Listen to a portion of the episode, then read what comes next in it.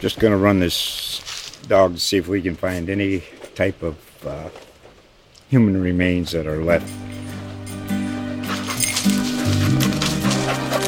Listen to Where Secrets Go to Die The Disappearance of Derek Hennigan. From the Detroit Free Press, a new podcast set in the woods of Michigan's Upper Peninsula. Available on Apple, Spotify, Freep.com, or wherever you get your podcasts. Straight out of Austin, Texas, it's On Second Thought, powered by Hook'em.com, with your hosts, statesman sports columnists Cedric Golden and Kirk Bohls. Often imitated, never duplicated. Hear it here first. On Second Thought. On Second Thought, episode 212, brought to you by Bud Light and Hook'em.com. My name's Cedric Golden, and as usual, I'm joined by my guy, the Duck. Kirk Bohls and Duck, the Eyes of Texas was a big story this week. So we had to bring in some greatness to give us a unique perspective on it. This week's guest was an All America cornerback at Texas, a fourth round NFL draft pick who played five years in the league, blew his signing bonus in like a week. He's the star of the triple option along with Brad Kellner and Kevin Don. Weekdays on 104.9, 3 to 7, hosting the uh. Longhorn Blitz podcast. And he's my former partner in crime at another radio station that will remain nameless for reasons that me and Rod know very well. Rod Babers joins us. What's up, Robbie? I'm doing great, man. And it took me way longer than a week to blow that signing bonus. it took a couple of months, couple of months. Uh, but 40 no, G's, wasn't it? Wasn't it 40 G's? Uh, it was a, a, little bit more than 40 G's, actually, nice. if, I, am not mistaken. Yeah, but uh, it didn't last long in New York City. So, yeah, you know how that goes. That oh, could man. be a week. But it wasn't Dak Prescott's 66 million signing bonus. No, it wasn't that. He's gonna get seventy five million in this calendar year, right? Oh Not man, that. no, nothing like that. that. But uh, good, for, good for Dak, man. Good for Dak. I should have played quarterback though. Let you know, should have played quarterback. Not a lot of five nine quarterbacks rolling through. hey, Kyler Murray. You were Kyler before about? Kyler. Exactly. Who would win a foot race between you and Kyler Murray in your prime, Robbie? Oh, I think Colin might get me, man. Honestly, I think I think Colin might get me. I think Colin's a four, a, legit four three guy all the time. Yeah, when he turned that he's, corner he's, for seventy seven against Texas, yeah, dude, he's turning the corner against NFL guys and mm-hmm. getting getting around them, hitting another gear. That dude, yeah, he's special. He's special. Were you, were you ever a quarterback? No, I was a wide receiver. I know the hands jokes wow. are just writing themselves, wow. but yes, I was a wide receiver, and that, actually, I was a really good wide receiver in high school How? because I was How? just I would just blow past guys. I would I, I had some highlight catching. I'm talking about Blow Odell routes. Beckham style. It was. This is what happens though when and Mack Brown told me this. When I started agreeing with the media, I'm blaming the media that I had bad hands. He said that's ultimately when I, you know, it was a self fulfilling prophecy right? Oh yeah, Larry. Larry. yeah, so yeah. When you famously media, said when I no one's catching the ball on my side of the field, including me. I mean, you said that. That's right. You put that out there. And that's when Mack got upset. He was like, Rod, don't be playing to the media. If they like it, that isn't necessarily a good thing. And I think Mack made a good point. Not that you guys started, you guys are awesome. I love you guys, but that I I shouldn't have started agreeing that I had bad hands. I should have been trying to work through it, sports psychology, and I didn't. And it became honestly, I went from a guy who had great hands in high school to a guy who couldn't catch a cold in college. Didn't make sense. you got many, but, yeah, but you had a pick six against OU. I remember that one. Pick six against I, OU. I, I didn't catch. Yep. That's true. True. That. Aren't too many guys have done that in the history of Texas. I think Chris. I think Chris Whaley did it against OU, but but as far they as won theirs. We lost. They won game. theirs. Yeah, I think yeah. that was my first Texas OU game with you, Rob, because that was was that your senior year. Yep.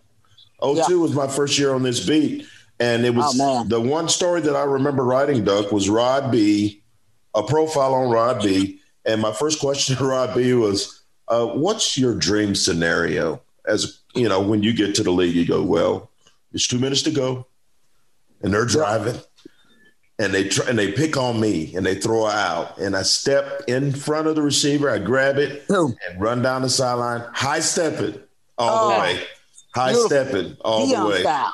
Larry Deion Brown. style, Larry yes, Brown. Oh, man. oh, way Yeah, it never Larry happened. Brown. I never happened in the league. But I will say that I had a good week that week because I think that Oklahoma State week I did get a game saving interception. And then Oklahoma, like the next week, I got, which is close to my birthday because I always play Oklahoma right around my birthday. I got the pick six. I thought that was going to propel me to at least the third round, but I was a fourth round guy. So all right. if I'd have caught more picks, I probably could have got to that third round though. Ooh, that's better money. I was dropping money. As Coach Akina said, you're dropping money, babies. You're just dropping money. The stupid media. Uh, anyway, well, let's get to the discussion at hand. The uh, committee report came out uh, Tuesday, and uh, basically, the 24 person committee headed by Dr. Reddick said there was no clear racial intent behind the song and said there was no evidence that they could find connecting the song about uh, President Prather, the Texas president, to the statement about Robert E. Lee and the eyes of the South. Come on. What do you, what is your thoughts? Uh, did you buy the explanation? Was it a waste of time? Will it change anybody's mind, Rod? Uh oh yeah. I, I don't know if it'll change anybody's mind. I mean, we're just in the day and age when it's really tough to change Yeah. people's mind, even when you have facts uh, in front of them. Uh, but I will say this: I applaud the committee. Um, I applaud Jay Hartzell for allowing the committee, and I've talked to a couple of folks on that committee, allowing them to prioritize historical accuracy, and that, they even debunked their own story. Ironically, you know, the University of Texas was taking pride at one point in that Robert E. Lee story, uh, being the inspiration for William Prather's, you know, coming up with the eyes of Texas and popularizing that, uh, getting it from General Lee always saying the eyes of the South are upon you. Um, and he turned it to the eyes of Texas are upon you.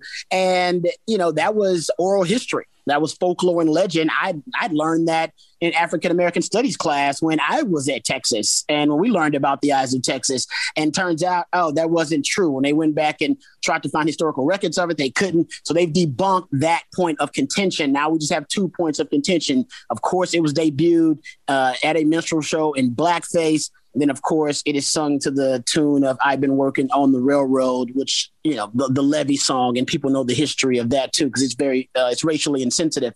But I think they, I think the committee did a good job. I mean, I I've read most of the report. I I want to finish it up actually today, but I've read most of the report and the the accuracy of it and the detail they put into it.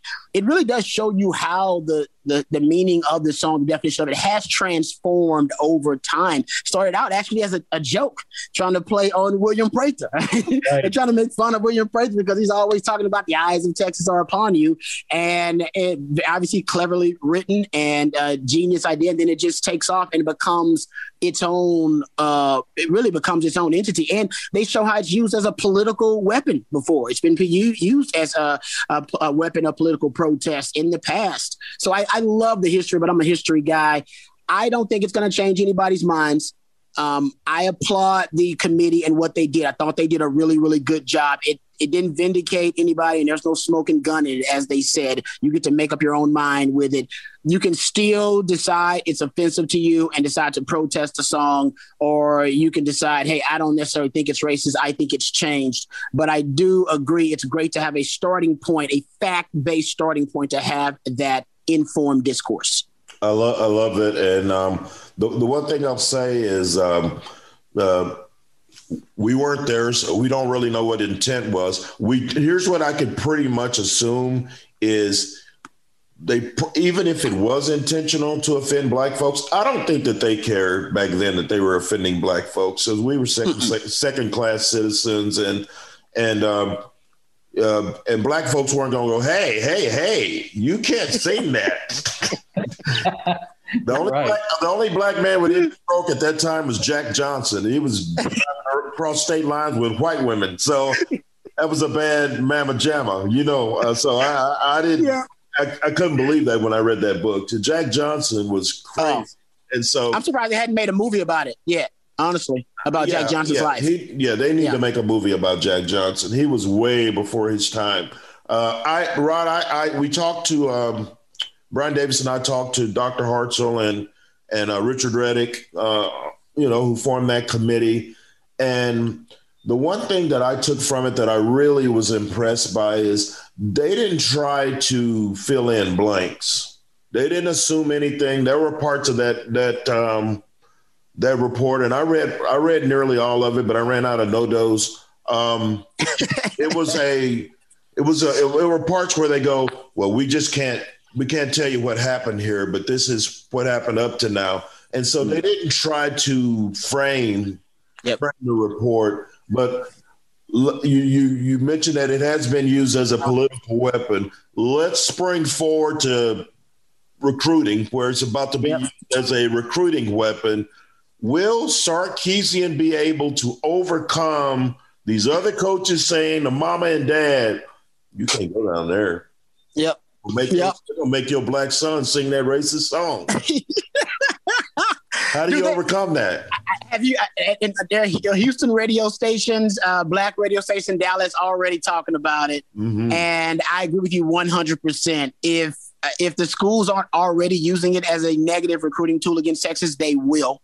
And Sark and his coaches better be ready for every question they're going to get when they go into a black household or they got to talk to a black parent who wants to ask them about that song and ask them are they going to force their players to sing the song? And how hey coach how do you feel about the song? Do you think it's a racist song? Because i do coach. You know what i mean? How do you deal with that? You know and you, oh, said, man, and you gonna be- said, and you said, coach, that my players are going to sing it proudly. exactly. There were Right, no and we know.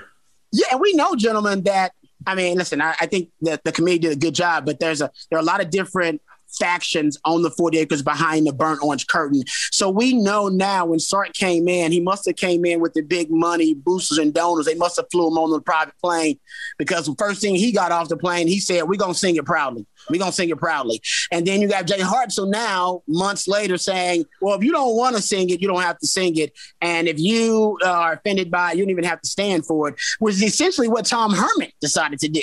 He decides to let the players decide for themselves. And then in the middle of all this, you have CDC, who he's got to answer to everybody. Um, so I, I hope they all get on the same page. I'm with you. I think said that's going to be a big talking point for other schools recruiting against Texas. I'd be using it if I was recruiting against Texas, and I would plant the questions. I would plant the seeds in those in those parents' minds. I start planting the seeds. Ask him what he thinks about the uh, the eyes of Texas. Is he gonna go out there and stand for that racist song? You know what I mean? Like it's it's it's just too easy. It's too easy to use that against Texas. So Sark needs to drill home uh, all the the questions and the answers to those questions for those uh, coaches when they're out on the trail. And by the way, they need to have uniformity. It needs to be uh, you know, unanimity in what they're saying, and it needs to be consistent. So you don't hear one coach saying, "I ain't standing for that song," another coach saying, "Well, I got to stand for the song, but I don't really want to stand for the song," because all that stuff will come out on social media. It will be reported by some guy on the recruiting beat,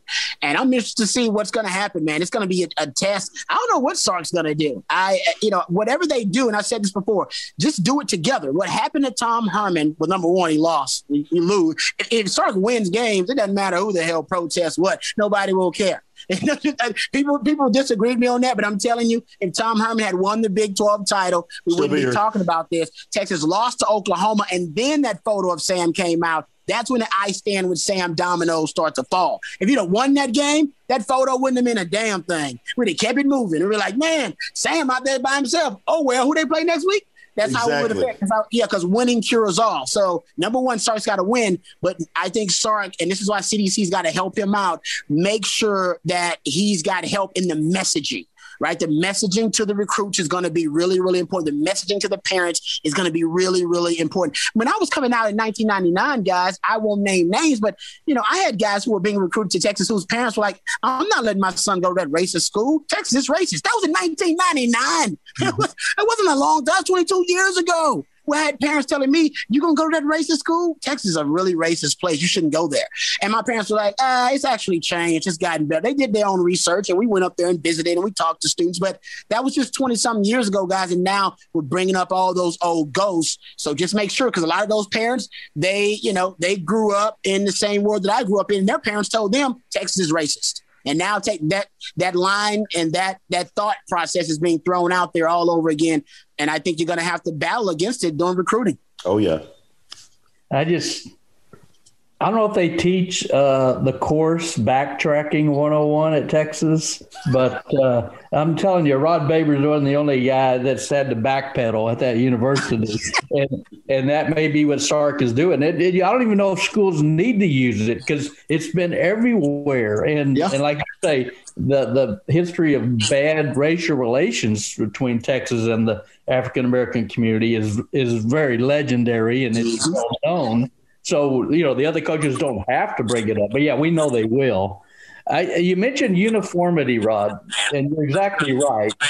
So, one, I think Sark will have to backtrack on that statement because Jay Hartzell has just said they will not be required to, to stand or sing. Mm-hmm. And and I think come the game against Louisiana, the Raging Cajuns on September 4th, I I would be very surprised if, if, the entire team stands on the field for the singing of the of the Texas. Won't you? Yes, I, I would be very surprised, and you know, and even as a player for me, and I hate to think like this too, so I know I'm getting old, guys, because I would like them all to do whatever. I would like them all to do it together, whatever it's whatever it is, whatever it whatever is. it is, right? And and my idea was, okay, you want to protest a song, then let let's. I want you to protest. I want you to use your platform to protest this song, so you can show the world exactly what you believe. But I think there also needs to be a display that we are a family as a football team. We are a family, and families don't always have to agree. Matter of fact, they mostly don't agree. and but we love and respect one another, and we're gonna support each other. All right. So I'm gonna support your opinion. I'm gonna support your belief system, whatever it may be, and you support mine and respect and love. We're gonna have that as a basis to build this thing and show the fans that, right? And display. So the fans, we're dealing with the same thing, right? We're gonna be divided. Everybody gonna be watching Rod B. Who's Rod B gonna stand for the eyes? Is he gonna stay around? What are you gonna do? Everybody's gonna be watching me, want to talk to me about the eyes. And I'd like it to be a situation where we just have mutual respect for one another. And if I don't want to sing the eyes, then I don't sing it. And if I do want to sing it, then then great. But I I want them to do it together. So I, I wanted them to the players kneel and protest you know, uh, black fist in the air if you didn't, you know, want to observe the eyes of Texas. For those who did, they should sing the eyes of Texas or whatever. But they do it side by side together on the field together, showing the world that is how the Texas family is going to operate going forward. We're going to do it together, but we going, yeah, we're not always going to agree, but we're going to support and love each other. It's not going to divide us. It's going, we're going, we're going to be together, but we're just going to have different opinions. And I, I, I'm just, we're probably not going to see that. That's a, you know, very idealistic view of things, but I hope that Sark could be able to to, to, to plant that message in the young guys. But, you know, the guys staying in the locker room, they have a right to do that because they think the song is so offensive. They probably don't want to be out there for it. I would have brought Nate Boyer, and I was saying before, I'd have brought Nate Boyer, Manny Acho, and Matthew McConaughey on board to help have a dialogue about this thing. And I'd have them talk to the team about it and conduct a little a, a, a panel of it, a panel discussion about it with the players, with the student athletes, with the intent on, hey, I want you, because the, the beauty of the Nate Boyer story that he suggested to Colin Kaepernick a more respectful form of protest is just, it seems too serendipitous. I mean, Texas should be able to use that all right. The, the young people out there are res- respect that. And Manny Acho, this guy's working with Oprah. God, he's, he's hosting The Bachelor now. Wow. I mean, wow. bring bring that guy, bring that black man here who has uncomfortable conversation with a black man. Literally, that's you know one of the titles of his programs, and let him come moderate that discussion between fans and uh, student athletes and alumni and former student athletes, and bring Ricky Williams on because he's thoughtful and you know and, and you know have have a, a real discussion about it because I think we're all a little bit torn on it. Sometimes I think I want to stand for the eyes. Sometimes I'm like, man, I don't think I want to stand for the eyes. I'm oh, wow. legitimately torn That's deep. at times. You know what I mean? I've always stood for the eyes. It's never been a big deal to me. I, I know the history of the eyes of Texas. Mm-hmm. I've always known the history of the eyes of Texas. Um, but to me, it's not about the song, right? I, listen, Christmas, we don't even know if Jesus was born on December 25th, but we celebrate Christmas. He was exactly not. right. He's supposed to tell you. And I don't really care about Christmas that much. I do love that the family comes together, though. I do love that. I do like that we hang out as a family together and we have good times. So I love the what I love about the Eyes of Texas that shared experience with the fans and my brothers I don't really give a damn about the song. I don't care the song. Yeah. I, I, really never cared that much about that. What I found out during this experience and this journey was how much people cared about the song. I did not know that. I knew the racist. Oh, I uh, did. I did. I didn't. I didn't oh, know people cared this much about it. Wow. we get more emails though, and, and, and we write about it. And here's the thing, Rod. Um, last year when this was going on, I told Kirk, Kirk, do you remember this? I told you on this podcast. And kudos to the 2020 Longhorns. They got racist names off of the buildings. Yep. They got the field named after the two best black players to ever play here, yep. Earl and Ricky. They got Julius Whittier got a statue, the first black letterman, and they got money for black causes. Yep. I, but then I wrote, but that song is never leaving. We will all be dead. We will all be dead. And they will be like, mm-hmm, mm-hmm. That's, that's, happening. It's yeah. happening. And the thing that's going to kill me is when a national recruit has Texas as a finalist and just can't pull the trigger. And then when they ask him, I can't go to that racist school. So where are you going? Mississippi. Really? Yeah. I mean, that's gonna happen.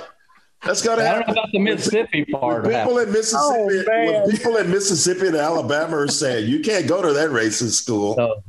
Really?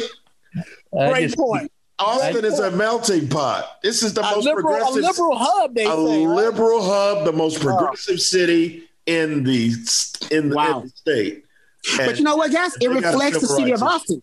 Yes. I read a stat the other day from 20 from 2000 to 2019, the city of Austin experienced 20 to 22 percent growth in its population, and yet the black population has actually dropped in the city.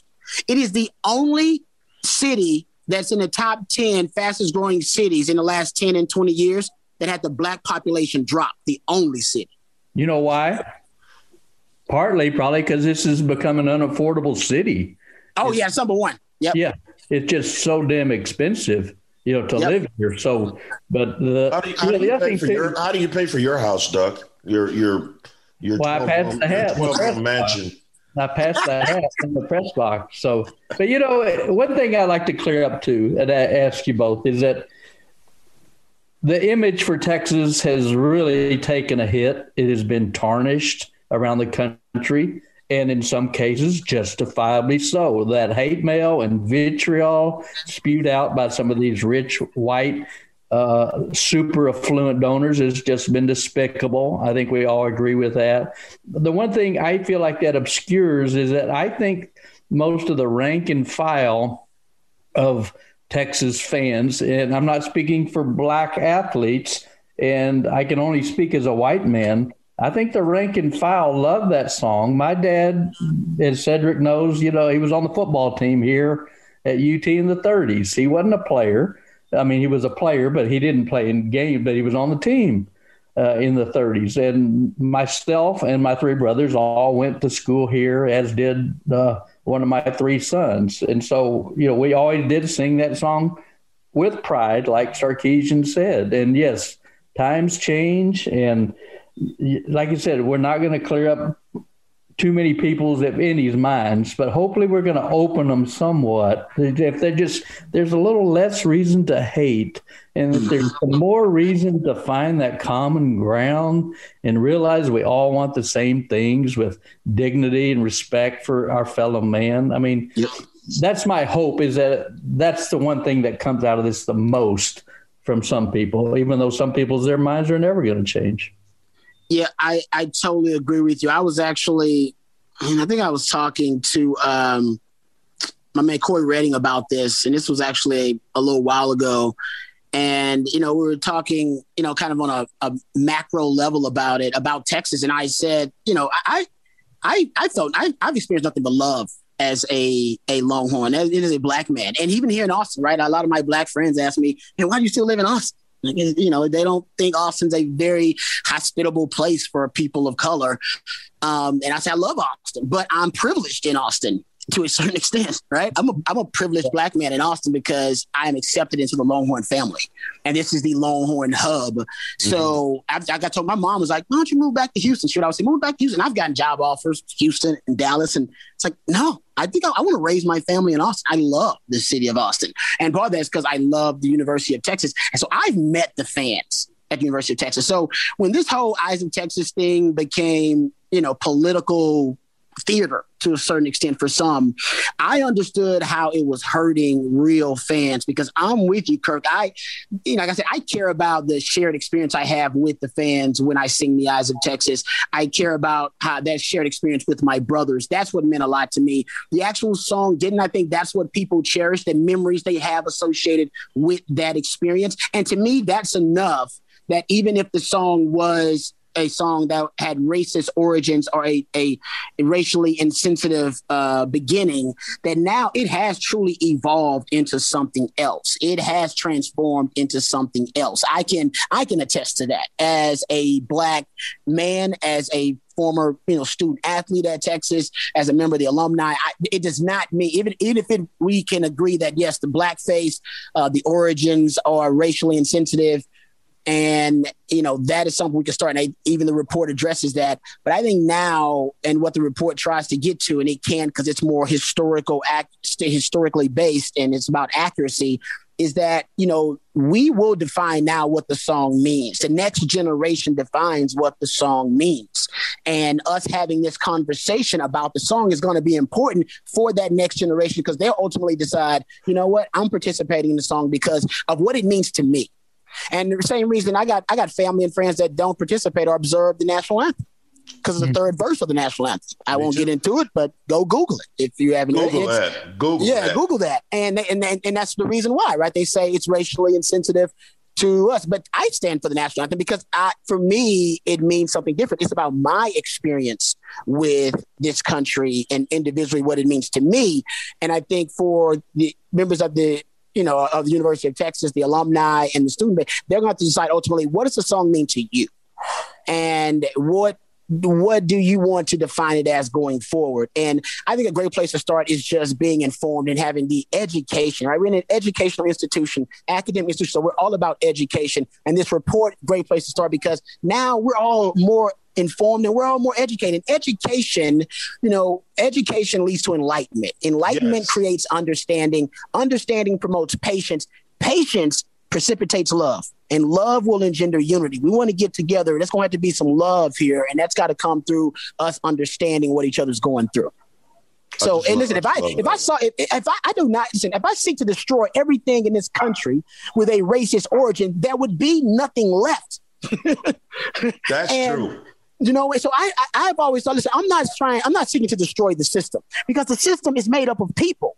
But that is, you see, the hope is where we can change people's minds. Ultimately, we'll change the system because the system is made up of people. But if I'm going to destroy the system, I'm going to destroy people and destroy lives. I don't want to do that. So I will seek to change the system. I think that's what it, it, Jay Hartzell and his administration are trying to do. It's a bold and courageous uh, leap because not a lot of people want to do that these days.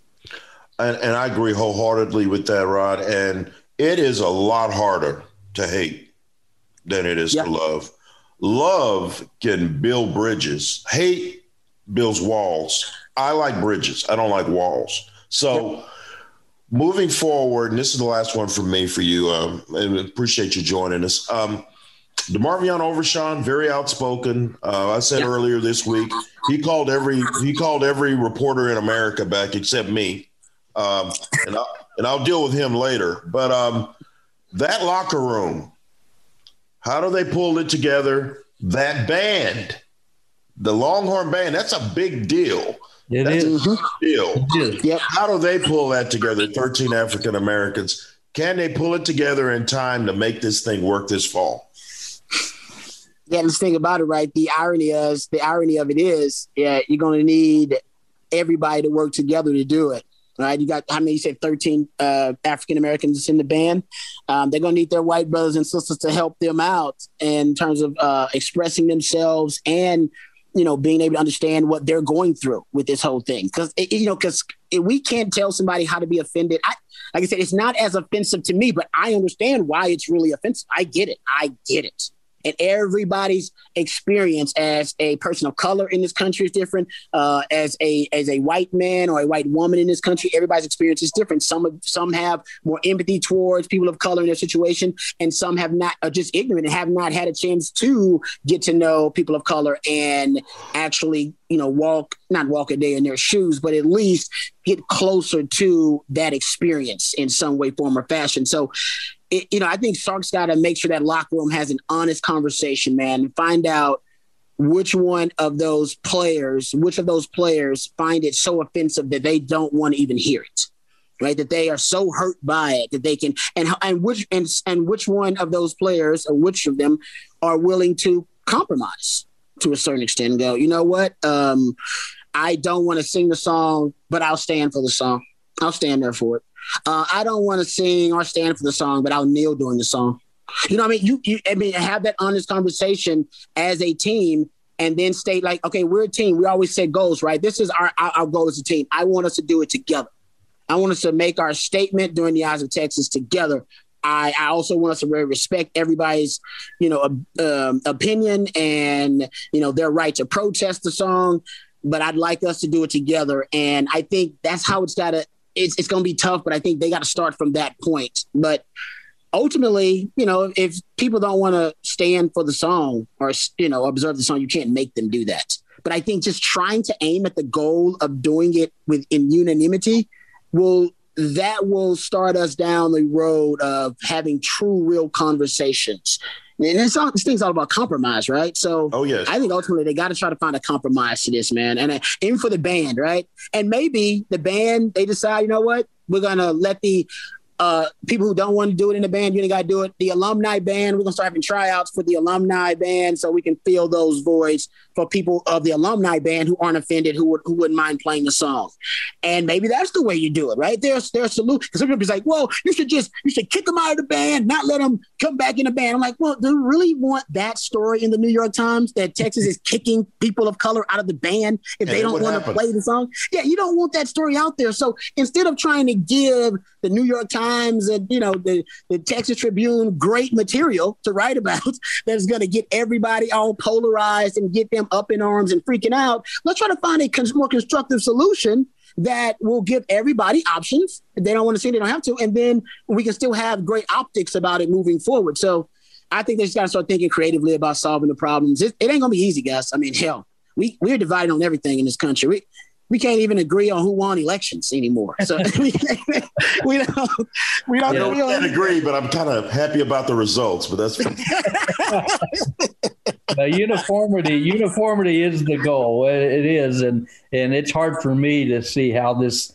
Uh, can, it won't be glossed over. We know that, but I yeah. still see it as a, a divisive issue that's you know that can fracture a team, as you know. And yep my uh, my differences with the band and the team. These athletes weren't weren't recruited and brought here to sing the song. Okay, the band was they they they were brought here, or I say brought here. They were offered spots on the band to play. Well, you start with the official school song, the alma mater. So I do have an issue there, but I agree with you. You don't the visual, the image of them getting kicked out for that is not a pleasant one and it's not a very appealing one for Texas. I just wonder if they're going to end up staying in the locker room when the eyes are played. Yeah. Much like the national anthem in the NFL, you know, it's that may be the only way you know and here's the thing i wrote about that uh, this week about a&m and the player protests over the Sul Ross statue uh, at a&m center campus confederate general former A&M president, former governor of the state, and that was very divisive and very public. And and they A&M has decided we are keeping the statue right where it is. Well, the difference is hmm. you don't think about that statue every day. I was at Texas every time there's a sporting event, graduation, yep. or the president sneezes, they play the Eyes of Texas. So it's, it's an in your face subject and topic. Mm-hmm. And, you know, uh, you, but Doug, you know, you know another reason they're not talking about the Sul Ross statue. Yeah, they won. They're good at football. They won. They, they There you finished go. fourth. They finished It's fourth. true. That's what I wrote. Yeah. They're good at That's a football. great point. That's a great point. It's just like Rod said, if they beat Oklahoma, that image of Sam isn't the image that people take from that game. You know, it's, it's all about. It's not all about winning, but winning cures a whole lot, and it obscures a lot. And Yeah. the one thing, uh, one thing I'll leave it with is that I agree with Jay Hartzell, the president, who said, you know, we mirror kind of the, the nation's history. Yep. And, and those were problematic, troubled times. And these minstrel shows started in like maybe 1830. And the research I showed, it's like every president from Woodrow Wilson to Herbert Hoover to Ronald Reagan, you know, were, were quote entertained by these minstrel shows. Which, mm-hmm. To Donald Trump. yeah, it's racist on the face. You know, I don't know how you can argue that. So it's such a complicated issue, and it's an important one because the song means a lot to a lot of people. But respect all sides. We're not going to get to love and understanding until we agree to respect all sides and listen. So, and you did a Amen. great job with it, Rod. Amen, Rod, brother. Man, we appreciate you coming on, Rod B. Dropping knowledge as usual. Check him out on. Let, let me get let me get it right, Rod B. Check him out on the triple option with Brad Kellner and Kevin Dunn weekdays three to seven on one hundred four point nine the Horn and the Longhorn Blitz podcast two four seven. He is Rod Babers, and you are not, and we are blessed to know him. Thank you, brother. We appreciate it. Hey, thanks, guys. I appreciate y'all inviting me to the uh, the gangster party. Love it. He, he's First dropping knowledge. He's dropping knowledge, not passes now. Thank you, brother. Oh, nice. Wow. Sorry. hey, Wow. that was legit. Oh. I like it. Man, thanks, Rod. Love you, man. Thanks, guys. Take care. See you, Rod. Bye bye. On second thought. True crime lovers are always looking for new and engaging content. The Already Gone podcast covers stories from Michigan and the Great Lakes region. Cases you haven't heard before, like the Mayo Hunters or the murder of 16 year old Justin Mello, plus better known cases like the death of Jane Bashara and Illinois' own Lori Dan. Already Gone started in 2016, so there is a big back catalog for you to enjoy. Find Already Gone on Apple Podcasts, Good Pods, or your favorite podcatcher. Huck, always good to talk to Rod Babers, man. Just, just so full of information and just a, just a, uh, just a wealth of, of info and, and always fun. I mean, he's real. He's just genuine. He's real, and I, I mean, I just remember when I first talked to him, he had a, um, he was um, just a, just a star in the making when he first got in the radio. Now he's got his hands in all of these pots, and I'm just glad that he likes us enough to come on the podcast from time to time. We like to have friends of the podcast on. We, he's always he's always welcome here, as you know. And speaking of stars, how about Dak got his money? How about that? Dak got his money, 160 million over four years. Remember, Duck, um, at first when they were going through this with Jerry, the big sticking point was Jerry wanted him for five years and Dak wanted four. And and you could have got him for $30 million a year, but that market has changed. And now Dak Prescott is the second highest paid quarterback in the league. Vintage Cowboys uh, always pay more than they should, but they got their guy. What's so weird about that is that was it 160 million over four years. In 1989, Jerry bought the franchise for 140 million, and now he's paying that to one player. What an investment! What a Isn't great incredible? investment! And I, I for one, um, I don't think any of them are worth it that kind of money. But when the market demands it, and when Yep. that's what guys are making, and Jerry could have had him for Carson Wentz money, he could have Oh, yeah. had him for Jared Goff money, Right. but now he's got him for almost Patrick Mahomes money. Wow. And I know they got I know they got problems up front. They're going to have to fix that offensive line, which duck it got old overnight. Let's Ooh, just keep it it real. It Yeah, went from being a beast to getting old. became a liability. And you can make the argument that, that Dak is not a running quarterback. He's a mobile quarterback. We hope he'll continue to be a mobile quarterback, but he's not a running quarterback. He's he's no Lamar Jackson, you know, looking for run. You know, half the time. So it's interesting. You mentioned Mahomes. Mahomes got, you know, a 10 year deal, and his signing bonus was $10 million. And he's been a Super Bowl MVP. And now here's Dak. He hadn't won a playoff game. His signing bonus is $66 million. So, you know, it's just kind of amazing. The, the money just kind of keeps going up. I think the salary cap is going to be what 182 million, mm-hmm. somewhere like that. But like you said, I mean, Cowboys they're worth five and a half billion dollars. What a what a great! It's the best thing. The two best things Jerry ever done: buy the Cowboys, build that stadium. Just just yeah. a genius. I mean, we laugh at him and make fun of Jerry Jones. He is one of the the, the smartest, most savvy uh, sports executive slash owners to ever come down the pipe. And he's, he's, a, he's a businessman. He's a businessman and he's a marketing genius as well. He knows how to sell his product. But you know what he's not is a general manager. Wow. There you go. There you go. I Just mean, coming after Jerry for no reason. When was that last Super Bowl? How old were, were you? They were they're like all I know, I'll say this. I was 50 pounds lighter um, I just started dating Bev, and I had hair. I'll just say that. oh my god! So they're like they're like twenty five year old kids that have never seen the Cowboys win at all. You know, this is America's team, but uh, you know I'm happy for Dak. I, I liked him coming out of Mississippi State. I did because because I saw the same thing. You saw the really strong arm, and you saw the mobility. It was a tough kid and boy, his character is just impeccable. He's a guy you can rely on. So, you know, I'm really happy for guys like that and Pat Mahomes getting their money. I am too. Hey, um, we got to hit this Texas hoops. I mean, it's on. Madness is upon us, and here. Um, the Texas men play Texas Tech in the first round of the Big 12 tournament tonight in Kansas City. We'll be watching from the comfort of our own home. I'll be in my my two bedroom studio apartment, and you'll be in your palatial mansion. A liar. The Southwest Hills of, of Austin with your twelve thousand dollar tax bill every year. Um, Shaka Smart, who we tried to get this week. Oh, and in full disclosure, we tried to get Shaka on the podcast. He's Sorry, guys. He's ghosting us. Um, Texas had a pretty good year, 17 and 7. Good we year. know, Duck, they go as those guards go. absolutely. Andrew Jones, Courtney Ramey, Matt Coleman III. If those guys play well, the Texas Longhorns are in business. They're dangerous.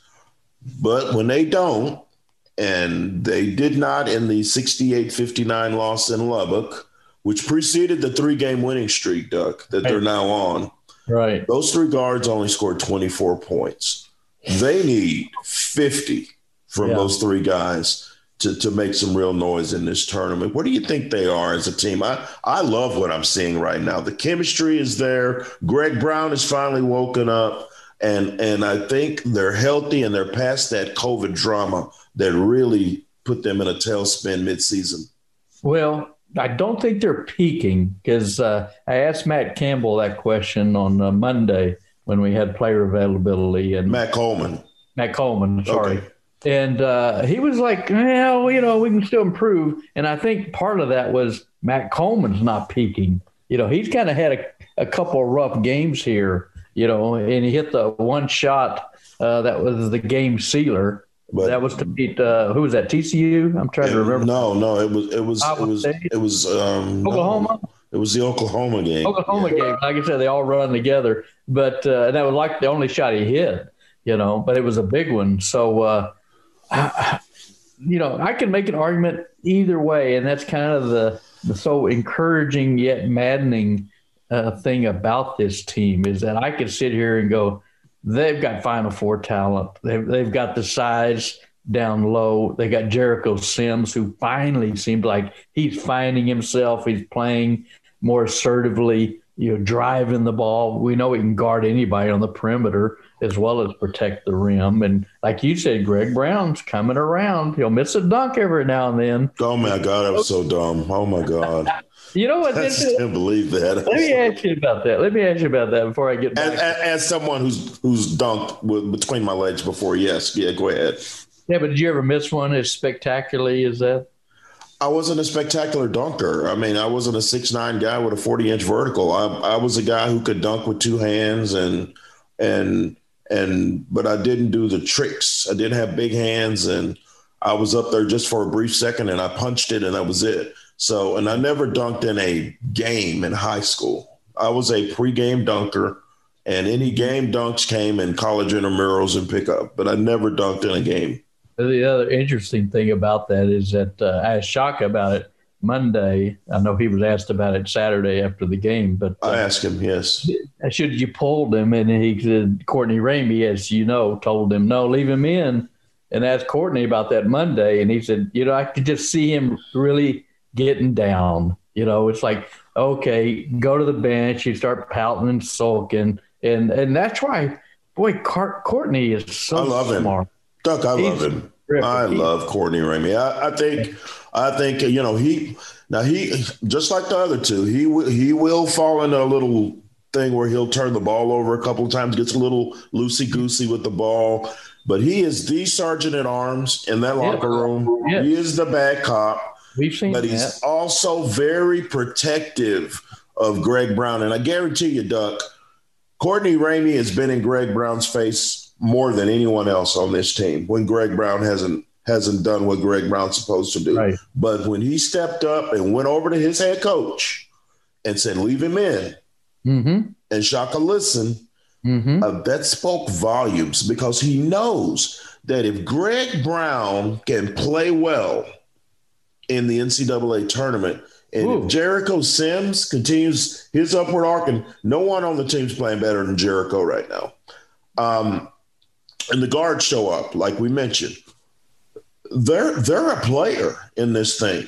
No I mean, question. a real player. I'm not talking about uh, uh, a w- one and done type. If they put it together with that talent and that depth, it's an elite eight team, Doug. If, No. I mean, they could they could be an elite eight team.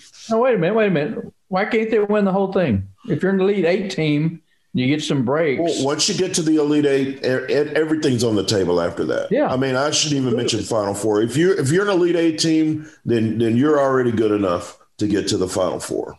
Yeah. sure. Hey, Texas Tech came within overtime of beating Virginia Mhm. and winning a national championship a couple years ago. And this Texas team is just as talented, if not more so, than that Texas Tech team because it's got so much depth. and it's got very well defined roles for for Brock Cunningham and for you know AJ's the scorer, Courtney, like you said, he's the sergeant at arms, the muscle. You know, if anything, you know, Matt Coleman is such a nice guy. You know, he's almost too nice. Where Great quote. Great quote too. Fun. and uh, and I think you know Courtney kind of brings that street toughness and that grit. they need that. They need you it. Gotta have. You gotta have, and it's going to kill this team to lose in the NCAA tournament whenever that comes, if it comes. But I, I just I just see this as a team that can just catch fire and keep winning and winning. And I could see a team that just gets to Sweet 16 and the guards have an off game. I don't know if all three of them have to have a great game, but Two of the three. Two of the two of three, and and and those bigs. Two of the three and those bigs. Um, Yeah. and I'm and I'm putting Greg Brown in there with the bigs because he's in that big lineup. right. Kai Jones, Jericho, Greg Brown. Two of the guards and one of those guys on the interior. If those guys, if those three can show up and they and their energy level continues to be the same. Uh, Kai Jones has his ups and downs, but I, I love him and Royce Hamm and Brock Cunningham off that bench. Those guys, they they bring immediate energy and and toughness and and just raw raw ability to impact games without scoring most of the time. So I, I- think it's the best team he's put together. I hope for Shaka's sake that they win a couple in the tournament because I'm just telling you now, as a three seed, if you don't win a couple in the tournament, then you probably underachieved. Yeah, you'd be a disappointment if if you don't at least get to the Sweet 16. And and I think these players would say the same thing. You know, they know what the expectations are. And I just the one difference is that I think this team is confident. It's got confidence mostly because of those guards you drive this team. You know, the other teams that would lose to Nevada in the first round or teams like it, it's almost like I'm not saying it's a false confidence, but it wasn't grounded in a in a team like this. It's ingrained in this team to win 17 games and to win 11 out of 17 in, in this league, you know, as cutthroat and shark filled league as this is. I still think it's the best league in America. Uh, I know the Big Ten gets a lot of hype. Uh, there, there's never a bad game in the Big 12. Never. Never. never. You're absolutely right. On second thought. That will do it for episode 212 of On Second Thought. Duck, we got to thank our guy, Rod Babers, for joining us. Thank you for listening. Huge weekend coming up. Guys, enjoy the sports. We will be back next week. Thanks for joining us. We'll see you next time. You've been listening to On Second Thought, powered by Hook'em.com. Join Seth and Kirk every Thursday at lunch for a new episode. Archived episodes are available on iTunes and Google Android Play.